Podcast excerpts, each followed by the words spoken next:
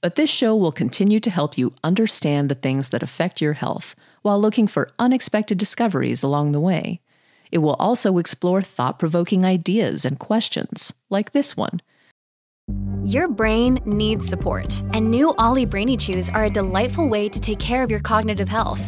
Made with scientifically backed ingredients like Thai ginger, L-theanine, and caffeine, Brainy Chews support healthy brain function and help you find your focus, stay chill, or get energized. Be kind to your mind and get these nootropic chews at olly.com. That's O L L Y.com. These statements have not been evaluated by the Food and Drug Administration. This product is not intended to diagnose, treat, cure, or prevent any disease.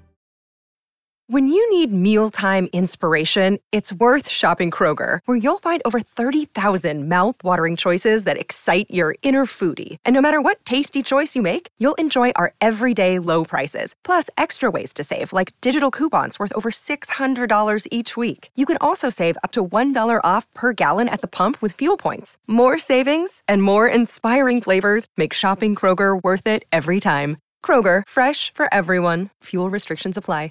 Another day is here, and you're ready for it. What to wear? Check. Breakfast, lunch, and dinner? Check. Planning for what's next and how to save for it? That's where Bank of America can help. For your financial to-dos, Bank of America has experts ready to help get you closer to your goals.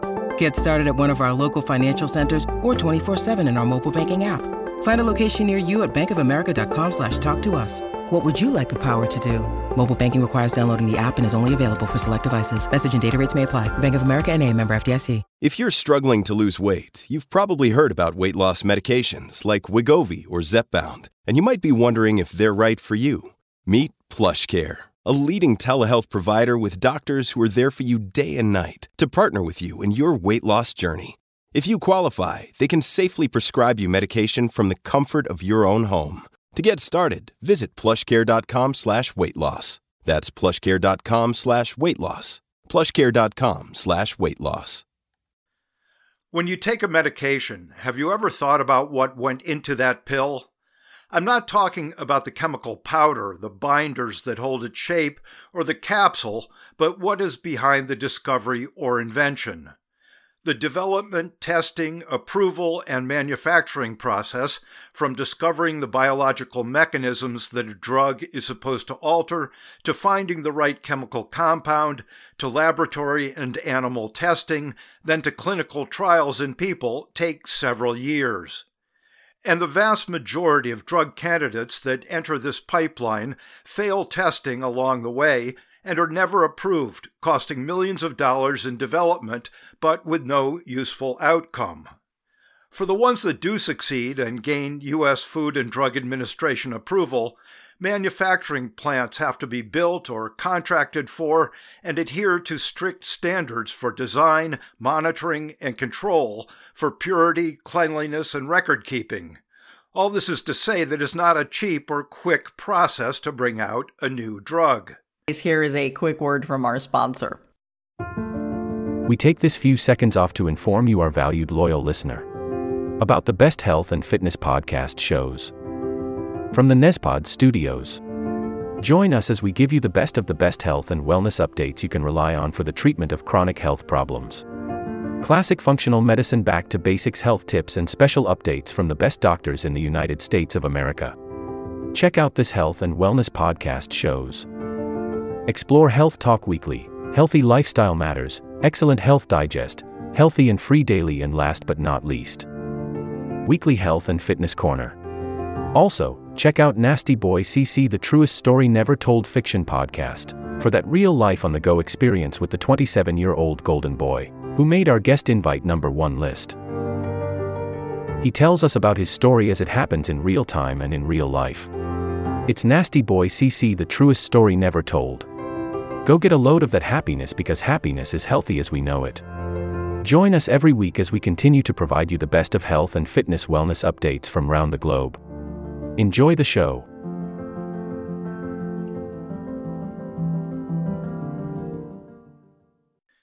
For an explanation of what it takes to bring a drug to market, I spoke with Dr. Hubert Fernandez of the Cleveland Clinic in Ohio about the process of drug development and the value of people volunteering for clinical trials. people get involved in clinical trials. People also end up taking drugs that came from clinical trials. But do they really know what's behind them? Well, actually, not so much. This is sort of um, a big black box to a lot of people.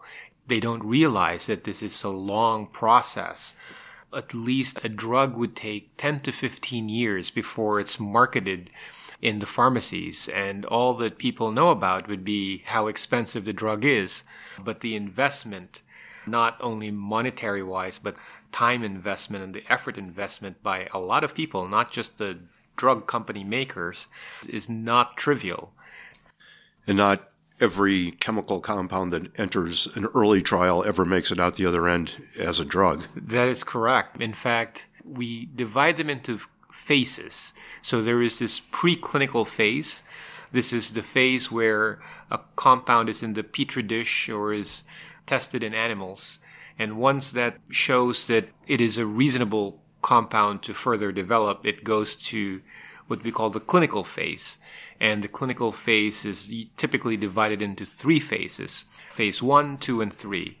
Now, believe it or not, only one out of about 1,000 compounds tested in the preclinical phase would be good enough to go into phase one of the clinical trial. And on average, a drug company would spend about $400 million already testing a thousand compounds for that one drug that can get into phase one. And the chances of that drug in phase one right now getting marketed is about 12%. So it's another 1 in 10 chance that for every 10 drugs we test in phase one, that will be available to patients. And that's the clinical phase. In the clinical phase, we cannot test it to all Parkinson patients, you know, from the beginning. So early on, you want to make sure that the drug is safe. And safe preferably first in non-Parkinson patients. So we test in phase one, we mostly test it to college students and patients without Parkinson's just to make sure that they tolerate the medication okay. And if that's okay, we tested in a small number of Parkinson patients to make sure that it's safer. And if that's okay, it goes to a phase two trial. A phase two trial is tested in a slightly larger number of Parkinson patients. And the objective for that phase is to make sure that it's safe still and have a hint of efficacy, that it actually works as well. But not a definitive answer, but just a hint. And if it is still found to be reasonably safe and probably with a hint of efficacy, then it goes to a phase three. A phase three trial now is a trial that tests the compound or the drug or intervention in a larger number of Parkinson patients, usually in the two or 300 patient number range. And that can take up to two or three years. Usually would cost a uh, drug company about $400 million to do. And this one, it should show that the drug continues to be safe and is clearly now efficacious. Just to make sure it is not a fluke, the FDA typically requires another study that has an identical or near identical findings from the first study. So there has to be two separate clinical trials that show the same thing. The drug is safe and a drug has some benefit in patients with Parkinson's disease. And then by then, it gets uh, full new drug application to the FDA, and the authorities then decide whether this is good for general consumption or not. By the end of it all, from the start to finish, it will be about 10 to 15 years and about $1.5 billion total of investment done. And so that's one reason, not the only reason, but one reason why drug costs a bit more than its actual production by the time it's uh, at that stage. And then there's sometimes, with some kinds of drugs, even a phase four, a post marketing. It's made it yes. on the market, but now you've got lots of patients taking it. Yes. So phase four is an additional phase that is uh, drug testing continuing after it is marketed and available to patients. Just because you have two pivotal or phase three trials that show the same thing doesn't really mean we know everything about the drug. The one limitation we have in clinical trials is that we need to ensure that any good or any side effect of what we see as much as possible is because of the drug. The good that comes out of it, the bad that comes out of it is because of the drug that you're testing. And therefore, in clinical trials, you tend to be very restrictive as to the type of patients that you enroll in a study. They can't be patients with other comorbidities, with previous cancer history, with a significant heart disease or lung problem or kidney problem, etc., etc. Because if something goes wrong to the patient, you want to really blame the drug and not the other comorbidities that are sitting within that patient. So it is a rather restrictive inclusion criteria in clinical trials. So once it's marketed, it is likely safe and it is likely efficacious, but we're not 100% sure that every single Parkinson patient would benefit from it or not. And this is the role of the phase four trial to continue to learn about the medication, see if there are subpopulations of Parkinson's that would benefit more or less than what was seen in clinical trials, to have continued vigilance on the medication. Just because we did not see any safety signals, red flags in clinical trials, doesn't mean there will never ever be one we always have stories of uh, products out there in the market where you have um, a late breaking side effect that occurs in some patients, which was never seen in the clinical trial. So we need that vigilance, and that's the role of phase four clinical trials. Plus, if people have other conditions and diseases, they're probably taking other medications, and you can get drug interactions, which in the phase two, three trials, you would have excluded those people from even entering the trial. Yeah, absolutely. Absolutely. So it is a logistical problem and an ethical problem, especially to investigators or clinical researchers like myself, because we realize that in the eyes of the patients, drug development is way too slow. They're suffering right now and they need relief right now they can't wait 10, 15 years. I mean, they will, they have no choice, but it's really inconvenient for them. And in their eyes, justice delayed is justice denied. So this is quite a bit of an injustice to have such a slow process for something that could be really promising and could change their lives. In our eyes, however, there are many mimickers of drugs. Drugs can look very promising, but they may not when you actually test them. We took an oath to do no harm first, above all else, and therefore we have to be sure. We want to make sure that before a drug is ingested by 1.5 million Americans, that it actually would do something good for them and not cost them an arm and a leg with minimal benefits. So the fine balance of meeting unmet needs of patients and still ensuring quality and safety from the scientific rigor standpoint is always something that we need to walk a fine line every single day. And that's a challenge to us. And we are looking at different avenues to satisfy hopefully the best of both worlds. So there are certain pathways that are exempt from the normal process of the FDA. So we have orphan drug indications. We have fast track mechanisms, for example. If a drug that you're testing applies only to a small portion of Parkinson patients, for example, then it is not so practical to do all the steps and phases that we normally would do in regular Parkinson interventions. So they could be designated a fast track mechanism and we can shortcut a few of these steps. It could be done quicker and it could be done cheaper, and therefore it becomes available to the general population in a sooner amount of time. But it's not for all drugs. Here is a quick word from our sponsor. We take this few seconds off to inform you, our valued loyal listener, about the best health and fitness podcast shows from the Nezpod studios. Join us as we give you the best of the best health and wellness updates you can rely on for the treatment of chronic health problems. Classic functional medicine back to basics health tips and special updates from the best doctors in the United States of America. Check out this health and wellness podcast shows. Explore Health Talk Weekly, Healthy Lifestyle Matters, Excellent Health Digest, Healthy and Free Daily, and last but not least, Weekly Health and Fitness Corner. Also, check out Nasty Boy CC, the truest story never told fiction podcast, for that real life on the go experience with the 27 year old Golden Boy who made our guest invite number one list. He tells us about his story as it happens in real time and in real life.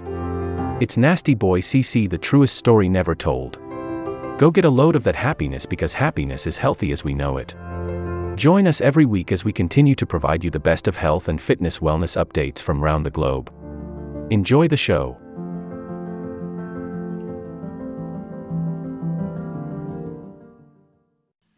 What you've described is from the perspective of the drug developer or even from the perspective of the chemical going through trials.